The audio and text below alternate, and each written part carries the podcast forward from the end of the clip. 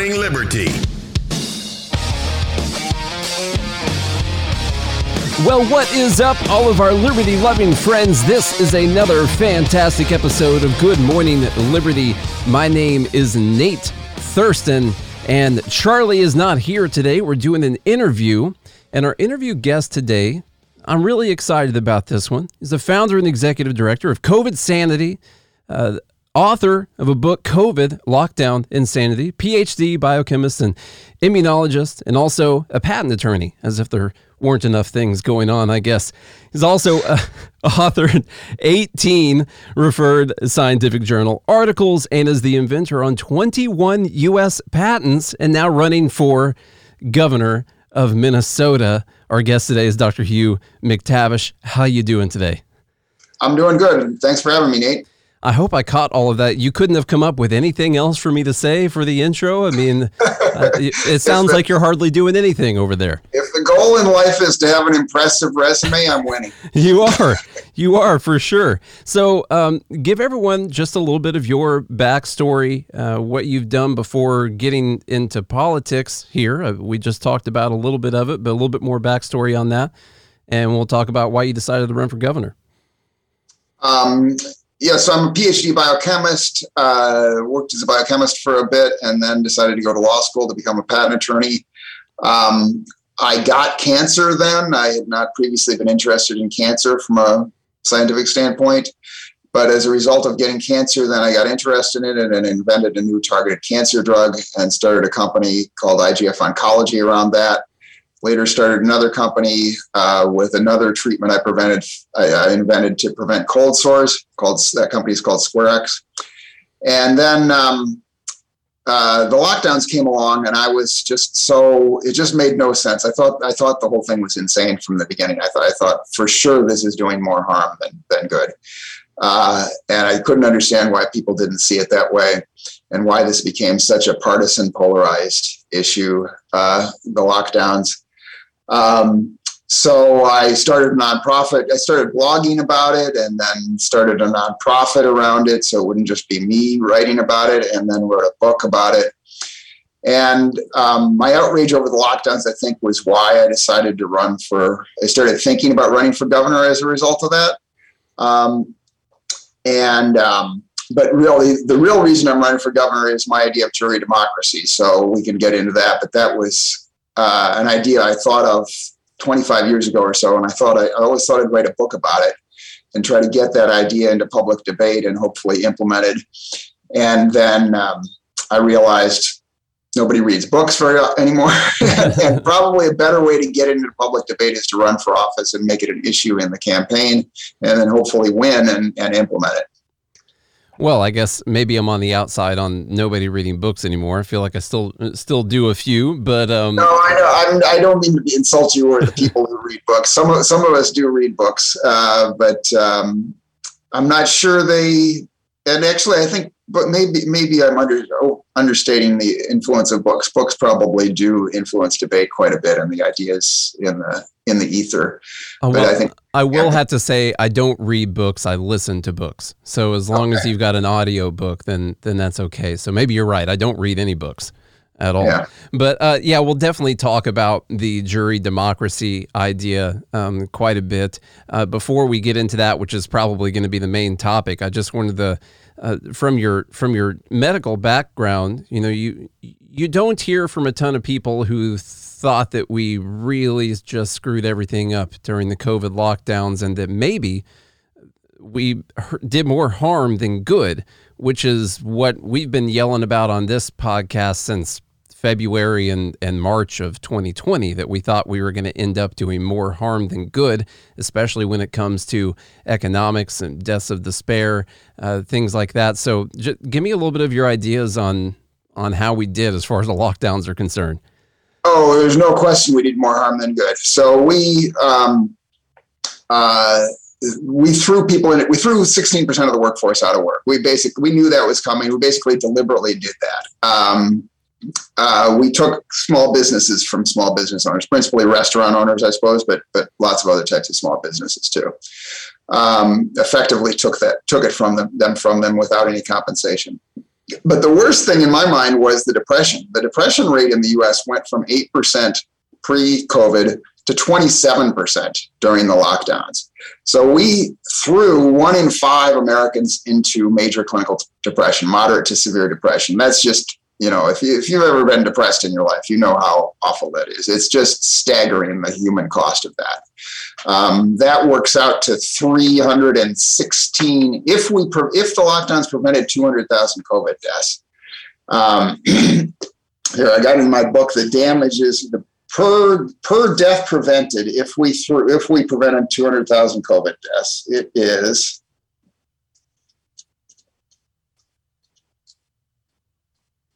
Oh, sorry.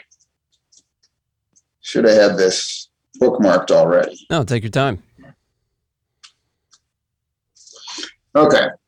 Uh, if we prevented 200,000 COVID deaths, I calculated in my book also that the maximum number it's possible we could have, the lockdowns could have prevented would be 400,000. We had about 600,000 before the vaccines came along. A million gets us to herd immunity, basically. So the most it's even theoretically possible the lockdowns prevented is, is 400,000 COVID deaths. If they prevented 200,000, half that number, per one COVID death prevented, they threw 316 people into major depression, caused a tenth of a death from cancer because we stopped diagnosing substantially. We told basically cancer patients to stop coming in, only come in for COVID. Uh, so we didn't diagnose cancers. Um, threw 127 people out of work, threw 350 kids and college students out of school, and caused 1,640 people to be at least a little less happy and a lot less free. In addition to that, so to me, all that, okay, nothing, nothing's worth, it's not worth saving one life of somebody living in a nursing home to throw 316 people into major depression. Uh, so to me, case closed. It wasn't worth it. But the only benefit of the lockdowns was to prevent prevent deaths, to save lives. That was the only purported benefit. Uh, and I think there's no question that it had the net effect of killing people this, the deaths of despair we caused exceeded in at least in times of life, time of life loss, person years of life lost, and probably in persons killed, the persons saved from COVID deaths prevented. The CDC said we lost 0.4 years of life expectancy in 2020, not due to COVID. Deaths, excess deaths compared to 2019, resulting in 0.4 years of life expectancy loss. That's mostly deaths of despair uh, um, drug overdose deaths in particular, also suicides and alcohol deaths. Uh, big increase in murders. We basically, which was very predictable, we basically decided to increase the crime rate. We threw kids out of school. Most crimes are committed by teenagers and people in their 20s. We threw the teenagers out of school and effectively told them spend more time with your gangs and less time in school and with teachers uh, we threw the 20 somethings out of their jobs and out of college. Uh, so they're going to resort to crime more too. So the I- increased crime uh, that we've had over the last two years, I think, is entirely due to the lockdowns uh, and was entirely predictable. Uh, and the increased murders actually is a substantial drop. Causes the, the murders alone caused about a two week drop in our life expectancy in 2020. The increased murders. Um, so anyway, deaths of despair, murders, uh, accidents were up a huge amount. So I think all of those were caused by the lockdowns. That amount of life expectancy equals um, is equivalent to 400,000 COVID deaths. Just the increased deaths of despair in 2020 and we're probably and we're going to have roughly an equal amount in 2021 and an equal and, and maybe half again as much. So you can probably multiply the 2020 numbers by about two and a half to get ultimately how many how many deaths were caused by the lockdowns, which would be the equivalent in time life lost of a million COVID deaths. So, what do you think the disconnect is between what you're saying right now, which uh, I believe a lot of people would would agree with? You even have numbers coming out now of excess deaths uh, around the world, and uh, being millions more than the amount of people that died from COVID. I think these numbers are going to be fairly clear uh, several years from now because some of this is going to take some time to, to work out. And my wife worked, works for a cancer research hospital, and the number of late stage cancers that they're detecting right now is, has spiked compared to previous years. We don't know exactly how many more deaths that's going to cause. It's going to take some time for it to shake out. But what do you think the disconnect is between what you're saying and what policymakers end up doing? Why why can't they take these things into consideration when they're crafting their policies? I don't know. Uh, it's a question to ask them, I think, because but um, Anthony Fauci and the rest of the policymakers. But they acted like the only thing that matters in health is COVID deaths, uh, and even that the only thing that matters in life is COVID deaths. That money doesn't make any difference, uh, jobs don't make any difference, happiness doesn't make any difference. The only thing that matters is how long you live. And if you die of anything other than COVID, that doesn't count either only COVID deaths count. Yeah, yeah. well, they, they get that job, and their their objective is to prevent COVID deaths and to prevent COVID spread, and that is the only part of their objective. And if nothing else is taken into consideration, then I think they're well, likely they to do anything. That's what, they acted like. It certainly shouldn't be the only objective of our governors and presidents and, and so on. Um, but even um, the heads of the CDC uh, and heads of state health departments, your job is is to promote health. It's not to prevent only COVID deaths and not worry about the rest of aspects of health. And mental health also should be included in health, uh, let alone cancer deaths and, and suicides and deaths of despair. Uh, so I don't understand. I think it's it's incompetent. It's at best incompetence to only worry about COVID deaths, and at worst there was some other ulterior evil motive to, to doing this. My hope is that it was incompetence and not malevolence, but I don't know if we'll ever really know. Uh, uh, hopefully, it's just incompetence. I guess that's that's a sad thing to be hopeful for. But yeah. uh, but uh, so, what did it look like in Minnesota as far as the lockdowns went? Was it pretty harsh uh, up there? Yeah, and what kind of what kind of effects have you seen from that? Yeah, Minnesota was pretty harsh. I guess you're in Texas, and you're. I'm in Na- I'm in Nashville, Tennessee, actually. Oh, you're in Nashville, Tennessee. Okay. Um, uh, in uh, in Minnesota, we had seven weeks of stay-at-home orders, so we all we're all ordered not to leave our houses except if we absolutely had to for seven weeks. Um, which, incidentally, is a uh, home con- sentence of home confinement would be about what you would get for a third or fourth drunk driving offense or for aggravated assault. Uh, um, we uh, closed the schools to in-person learning for let's see from february 2020 march 2020 maybe until really mostly until this spring it was in this year 2022 before schools opened in-person learning mostly um, restaurants and bars i don't know were intermittently closed on and off probably a total of five months or something uh, Health clubs were closed, which to me is insane. Also, we're st- trying to promote health, so we closed the health clubs. Um, and churches were closed for about I don't know. Churches were closed for two months or so, um, and the governor only only relented on closing the churches when the Catholic Church Catholic Diocese of Minnesota announced that they were going to they were going to defy the ban and, and, open church anyway. Mm. Uh, so uh, um, yeah, with the church, I'm I'm a churchgoer. I'm and my my denomination, I'm an Episcopalian, and my church, the Episcopal churches, continued to be closed until um, until I think most of them opened on Easter this year. So for almost two years, they voluntarily stayed closed. Uh, I think it's just appalling. It, it, it's just a total total abdication they, they basically just abandoned the flock and said, you know, church exists to comfort people in difficult times. And my church basically said, Whoa, these are difficult times. You folks are on your own. Absolute worst thing that they could have done for for a lot of people. It's hard to when I hear people talk about that, it's actually kind of hard to imagine because we didn't go through those kind of lockdowns here in, in Tennessee. Uh, the governor, now I live close to Nashville. Metro Nashville did shut down a lot, but there weren't really any stay at home orders. I've said it tons of times, and uh, everyone who listens would be sick of me saying it. But uh, the city I go to for groceries and I go out to eat, I never, we never had to wear a mask. My restaurants never closed, nothing like that. So when I hear people tell stories about that, it's like something that I saw on the news and something I saw on Twitter. It's, uh, it's tough to actually accept that that was something that's been going going on in the country in the United States, uh, something that you would never expect. How did they? Where did they get the right to do this? and this is going to lead into our conversation about jury democracy, uh, hopefully. But where did the government think that it it decided it had the right to do this? And I don't believe they have the right to do this.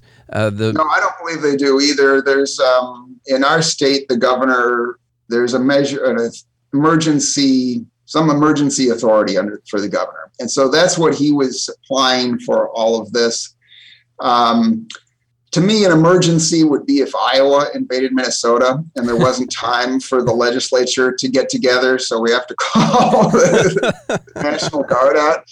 Um, in this case, there was plenty of time for the legislature to meet. I mean, it, at, at, at best, you know, or at worst, maybe you could say, well, it takes a week for the legislature to meet and decide whether to to uh, confirm the mask mandates, the stay-at-home orders, the closing churches, et cetera. But they certainly had plenty of time to meet and, and uh, deliberate on that and vote on it. Uh, but they didn't. Um, for political cover, apparently, they, they could never get the votes. Democrats would never allow the repeal of the governor's mandates, the, the emergency powers. And the Republicans didn't push too hard for it because I think they were they they were afraid to vote against all this stuff and then be blamed for COVID deaths. Um, but uh, yeah, so it's kind of it's spineless all around. I would say, um, you know.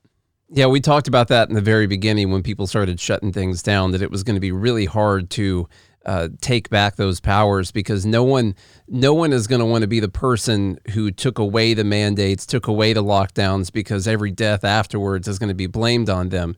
And as a politician, you want to try and steer clear of all of that. So once you get those powers and you act like you're saving people's lives, well, when you stop saving people's lives, now it's your fault that all the people are dying, and just kind of a, a perverse incentive there to take away all the freedoms and liberties yeah, from the yeah. people.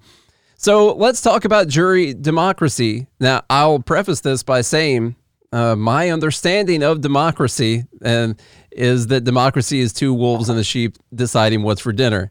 And and so that is where I basically will come down on this. Now, uh, your the idea of jury democracy, I do think is very interesting. I've never heard anyone really talk about it before, especially in the way uh, that you describe it. So, why don't you give everyone a, a rundown and help ease my fears of my preconceived notions of uh, of democracy. Okay, that's an interesting take. Um, yeah, the the reason you haven't heard people talk about it is because it's my idea. It's, it's uh, so I'm introducing it to the campaign. Um, but the idea, the what would be the ideal government, or what would be pure democracy? I think it would be New England town hall democracy or Athenian democracy, where you have a small society, everybody gets together, to vote on each issue individually. um, we get too big, we can't do that anymore. And so we elect representatives to make those decisions for us. Mostly, really, I think, just because we don't have the time. But we can have the same result we would get if everybody participated with um, jury democracy with with randomly selected representatives. So the idea of jury democracy is we randomly select from all re- all registered voters a statistically valid sample of the population, of 500 or 1,000 people uh, from, in my case, Minnesota, all across the state. Uh, we bring them to the state capitol. Um, they sit and listen to the arguments uh, for and against a particular bill. They just serve on, for one bill or one proposal. So, just like a jury in a civil or criminal trial, they sit and listen to the evidence and the arguments from both sides or all sides. So, everybody gets to present their case for or and against a particular bill. Uh, they then break into smaller groups and deliberate amongst themselves and you can and argue you can argue with your other i would say small groups of 12 so you can argue with the 11 other 11 in your small group um, how you think they ought to vote and how you plan to vote. And then take a take a vote by secret ballot. And i would require a 55% majority to pass new legislation so that gives you some something beyond 51% imposing their will on 49% and some deference to the status quo and tradition and it also is outside the statistical margin of error. So with 400 or actually 385 people, you've got a 5% confidence interval, a 5% margin of error with a 95% confidence interval. In other words, the um, if you had been able to have every citizen of the state, every voter of the state come and hear the same argument and consider and, and, and get the same information, the result you would have gotten is within 5% of the result you got with uh, with four, a sample of 400 gets a little tighter with uh, there'd be a 95% certainty 19 out of 20% uh, certainty that that the um, the result would be within 5% um, gets a little tighter, of course, and a little more confident uh, if you go above above that, that number. So you're getting the same result you would get with everybody participating. The decisions are made based on evidence and arguments. They're not made made based on campaign finance and influence. Every everybody, regardless of their wealth and influence in the system, gets to present their argument for and against the proposal, uh, or both sides, or all sides. Um, and um, and I think it promotes respectful debate. Uh, when you're presenting your arguments um, as an advocate, uh, probably not a good idea to scream insults and say everybody who disagrees with you is an idiot. Hmm. That's, as usually happens in our political campaigns. And likewise, when you break into your small groups, again, probably not a good idea to, to be screaming insults at everybody and get all excited about it. Um, and most of us, we're serving uh, we're serving as when we serve on that jury, we're serving as Nate and Hugh. We're not serving. At, we, we're we are each an individual. We're not we're not a Republican. We're not a Democrat. We don't think of. I think most of us don't think of ourselves that way. We're more complicated than that.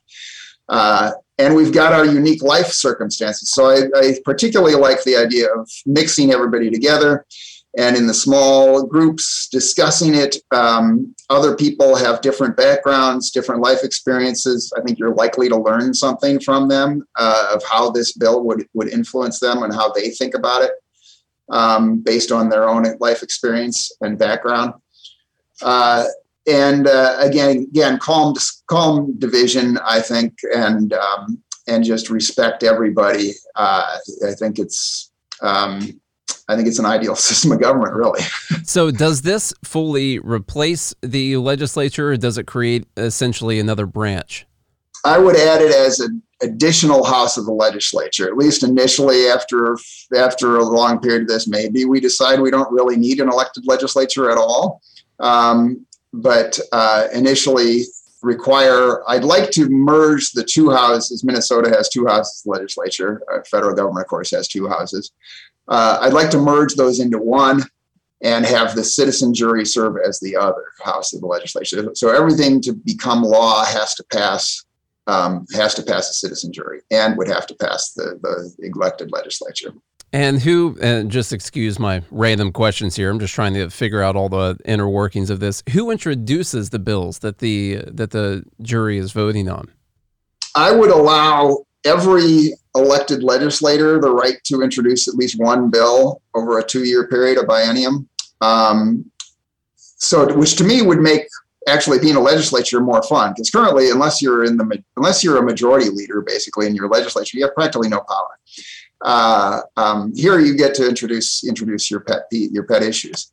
Um, so I would give every every uh, legislator of both parties or all parties the right to introduce one bill, I'd give the governor the right to introduce maybe 30 bills or something. And then I think also have a petition process that if you get signatures equal to 0.1% of the population or whatever, uh, you can introduce your bill directly to the legislature to the to the citizen jury.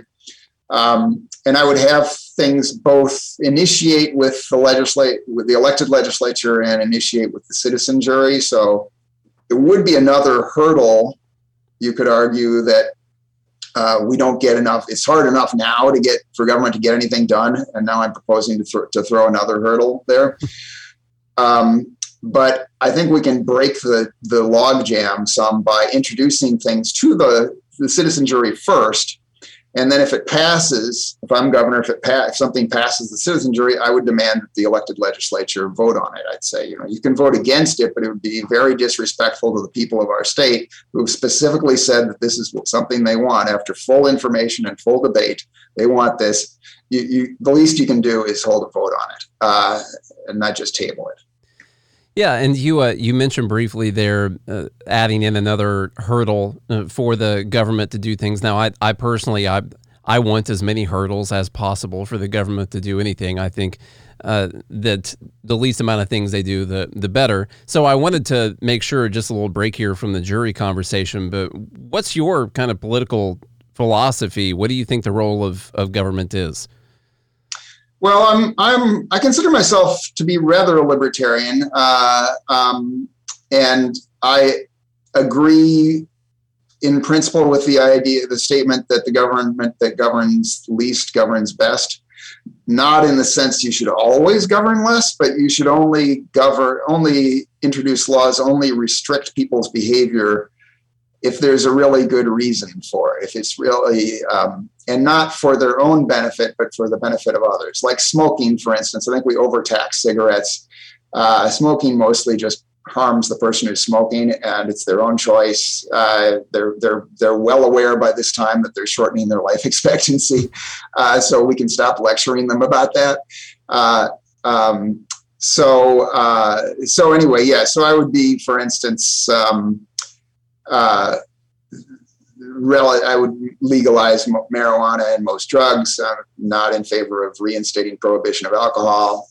Uh, not so worried about people smoking uh, because those things only harm the person who's doing them. They don't harm other people. So there's no real reason to to restrict people's behavior in in, in that case. So like the the role of government being to protect people's natural rights. If they're going to do anything that you would stop people from actively taking rights away from other people, from hurting other people and taking their stuff, as we would say in the in the libertarian circles, uh, instead of going out there and trying to mold society for whichever way you you see fit. We might disagree with people smoking or with people smoking weed or doing drugs or anything like that. Speaking from my own perspective here, I might disagree with people doing that, but I don't feel that I have the right to stop them from doing that if they're not hurting other people.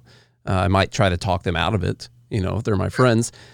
But uh, so going back on the on the jury thing real quick, what I really wonder about is what are the limiting factors to this. So, uh, are there limits on what this uh, this jury democracy could vote to do? Are there natural rights that are still protected that they wouldn't be able to to take away? Our Bill of Rights are still protected, and I don't think people would. That would be an. Uh, I think we would enact very, probably almost never enact a law that that um, infringes on the Bill of Rights because I think that's going to be a really effective argument uh, to the jury. You can't pass this law because it, it violates the First Amendment or the Second Amendment or whatever. Um, uh, so um, yeah, we've still got the same natural natural rights. Um, the the Declaration of Independence uh, statement that that uh, about promoting uh, basically that the purpose of government is to promote life, liberty, and the pursuit of happiness. So I, I think that is the purpose of government to protect liberties, uh, to promote happiness, and to promote life, but not to the extent we've done it in COVID. Like the only purpose of government is to prevent deaths. Yeah, that's what, where where I really wonder with these things is uh, during the COVID, which you had the COVID lockdowns anyway. So I, you know, I can't make the argument that well, jury would have decided to lock down everyone because uh, the government you have now also decided to do that. But uh, I feel like uh, the majority of people uh, would have been on board with doing the lockdowns or doing vaccine mandates. Uh, if you were to be voting on a bill to uh, ban assault weapons or take away take away guns from people, and uh, you have a day like today when we're coming in here, they might be pretty quick to do to do things like that. So my my biggest emphasis would be on how you make sure that natural rights are still protected from the majority deciding that they want to take away rights from the minority. Yeah, I, I think the people would be better at protecting those rights than than government is. Um, the Supreme Court, for instance, I'd, I'd actually have this the um, the jury replace the Supreme Court or become the Supreme Court, uh, and they would be um, they would protect they they they would have a lot more respect for individual rights i think than in general than the supreme court has had uh, the supreme court our current supreme court is a lot more interested in protecting the rights of persons who are corporations than of persons who are persons uh, and the supreme court uh, in general over history has been uh, has very rarely uh, protected the rights of individuals. They approved the, the internment of Japanese citizens in World War II, uh, approved mandatory sterilization of um, uh, what was the term they used in that decision of uh, um, imbeciles, I think it was. Uh, um, uh, and approved uh, in Dred Scott returning freed slaves to their owners. So um, they do not have a great history of promoting individual liberty. I think the jury of citizens could hardly do worse and would almost certainly do better. We do argue a lot on the podcast that the Supreme Court um, they they don't create laws. They don't write laws. They issue opinions. It's it's up to the government whether or not they enforce whatever it is that the Supreme Court uh, decides to do. I think we're I think we're going to be getting pretty close to a time where the Supreme Court power goes back to what it was supposed to be, which is that they issue an opinion on a law, and then the people are supposed to vote uh, whether or not uh, the Supreme Court said this is unconstitutional. But my guy I voted for, he still enforces unconstitutional law, so I'm going to try and take him out of office. I think that was kind of the original intention of what the court was oh, that's doing. Interesting. That's an interesting take. That it would be basically just advisory that. Mm-hmm. Uh, uh, uh that uh, the law should st- should not be be enforced. Well, basically, and, the only people in government that doesn't have a SWAT team. So so they're not you know the, they're not meant to go in and enforce whatever the decision is that, that they do. They they no, issue an opinion. But, but we treat it like it's. Um, uh, we treat it like the, the it's enforceable. It's, mm-hmm. nobody, nobody's challenged them I don't. Uh, Abraham Lincoln actually kind of did in World War in, in the Civil War. Actually, kind of ignored some Supreme Court decisions, and and Andrew Johnson, fam, uh, Andrew Jackson, famously said uh, when the Supreme Court ruled it was unconstitutional to, or um, uh, yeah, unconstitutional to move the um, to move the Cherokee Indians uh, from North Carolina and Tennessee to uh, to Oklahoma he said the Supreme Court has made their decision. Now let them try to enforce it and just ignored it. Um, yeah. Um, I another thing I'm just thinking on the jury democracy thing, and I, I while you were talking, I had a bit of an electoral college type scenario come up with where the jury uh, votes on what they want with the law, uh, but then it's up to their representative to uh, make that vote in in the state House or Senate or whatever it is, and if they don't align with whatever that jury decides, well, maybe they're going to get kicked out of office here pretty soon because they're ignoring what the people directly told them to do. Yeah, and, that's what. So I'm keeping the. I'm, I'm proposing we keep the elected legislature, and um, it would take some political cojones to, I think, to vote against what the jury has voted for, and that's going to be a campaign issue against you if you're if you're repeatedly voting against what the jury has voted for. I think it's going to be tough to be reelected. You can do it occasionally on principle, but um, I, I, yeah. So I think we we would move the legislature to largely um, not rubber stamp, but mostly verify what the jury has said. So one thing I was going to ask because we have a really big issue with it here in Tennessee is what it's like for ballot access in Minnesota. Uh, for that, so you're running under. I'm going to mess up the name, but Independence is it Alliance Party? Yeah, it's the, okay. it's the Independent Independence Alliance, which is the successor to the Independence Party. Was Jesse Ventura's party here when he got elected governor, and then they merged with a national party called the Alliance. Um, so I'm running with. Uh, I'm not running as an independent, as an individual. I'm running with a party called the Independence Alliance.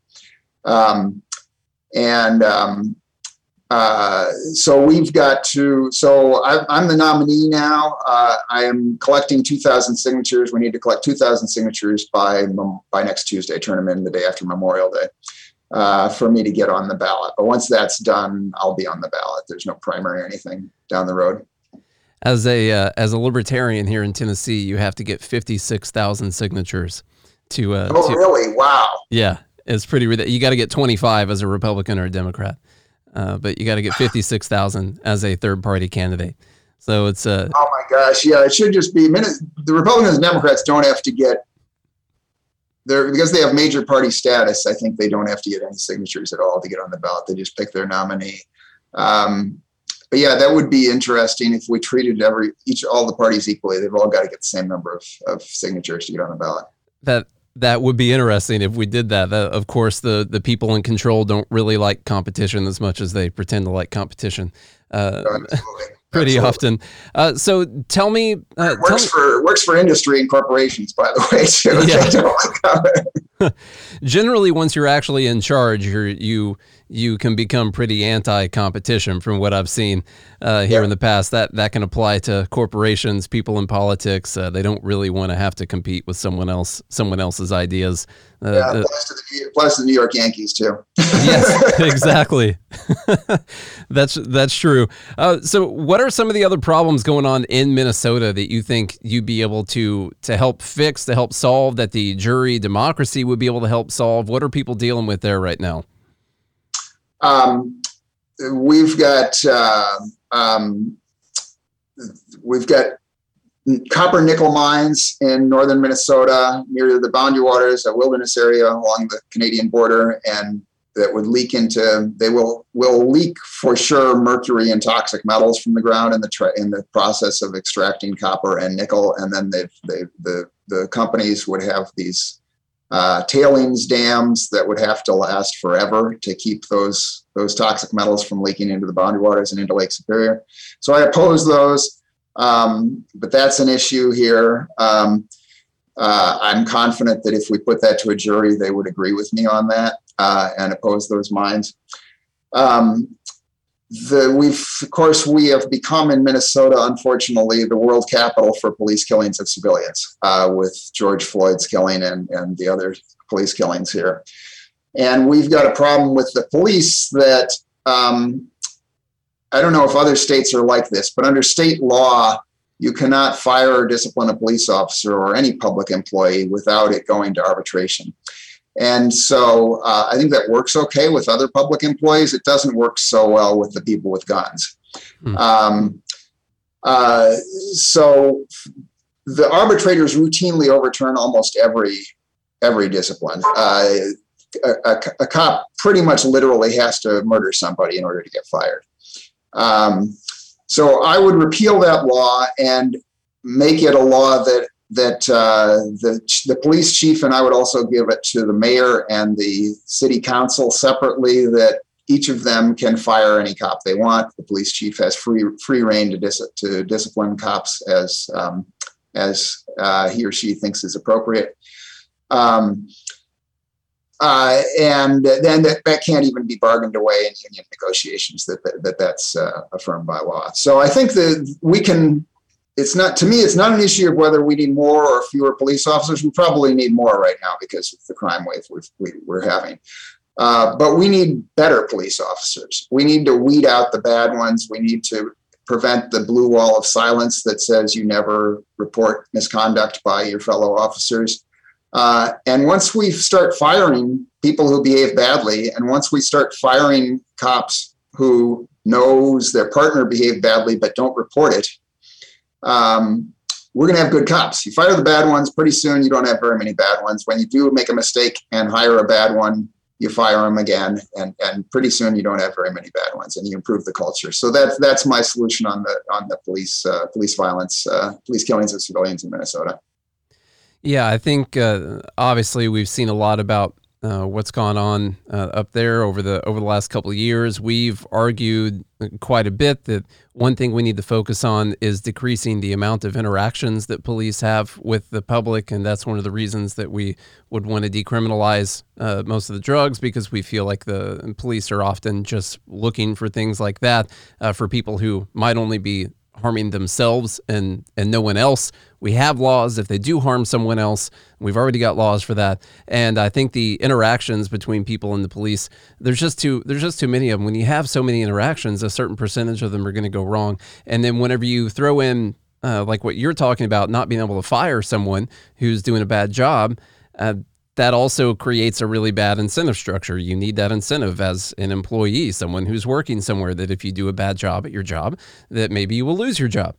And you take away that incentive, then uh, you're basically relying on the person just being a, a, perfect, virtuous angel who's going to do the right thing at all times, uh, which is uh, not not always the case for everyone. Right, right. Not not always the case. Yeah, it's not, it's, I'm not saying, of course, that that most we, we don't need to debate what percentage of police officers are bad um, or should be fired, but uh, if they're like any other profession, some of them are bad at it and some of them should be fired.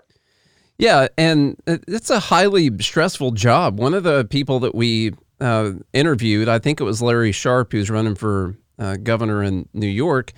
Uh, he was talking about how police need to be able to take time off, like a few months off, because uh, he was in the Marines, I believe, and you're not just on tour on the battlefield for 20 years straight and you never get a break or anything like that. They go for a year and then they come back and then they go back on another tour and they come back. And right now we're dealing with a lot of people. I'd never heard anyone make that point before. We're dealing with a lot of people who have been on the battlefield for 15 years straight right now. And of course, that's going to create a lot of mental stress for people. So yeah, we never really we we don't hate on police. Um, they've got a unique power compared to other jobs, obviously inside of our country. A very stressful job, and uh, I think that there's a lot more things that we can do to make that easier. Yeah, I, that, I'd never heard that idea before. That that that may have merit. Yeah. Yeah, I, I definitely like this. So, where uh, where can people go to get involved uh, with your campaign to keep track of what it is that you're doing, uh, maybe help uh, get some signatures if you need them or kick in some donations, something like that. Uh, my website is, is McTavish, which is M C T uh, A V as in Victor I S H, McTavish for MN MN.org. Um, the number f- four is the number four. Uh, so yeah, please go there. Uh, if you just Google McTavish for governor or Hugh McTavish for governor, you should find find me, find my website.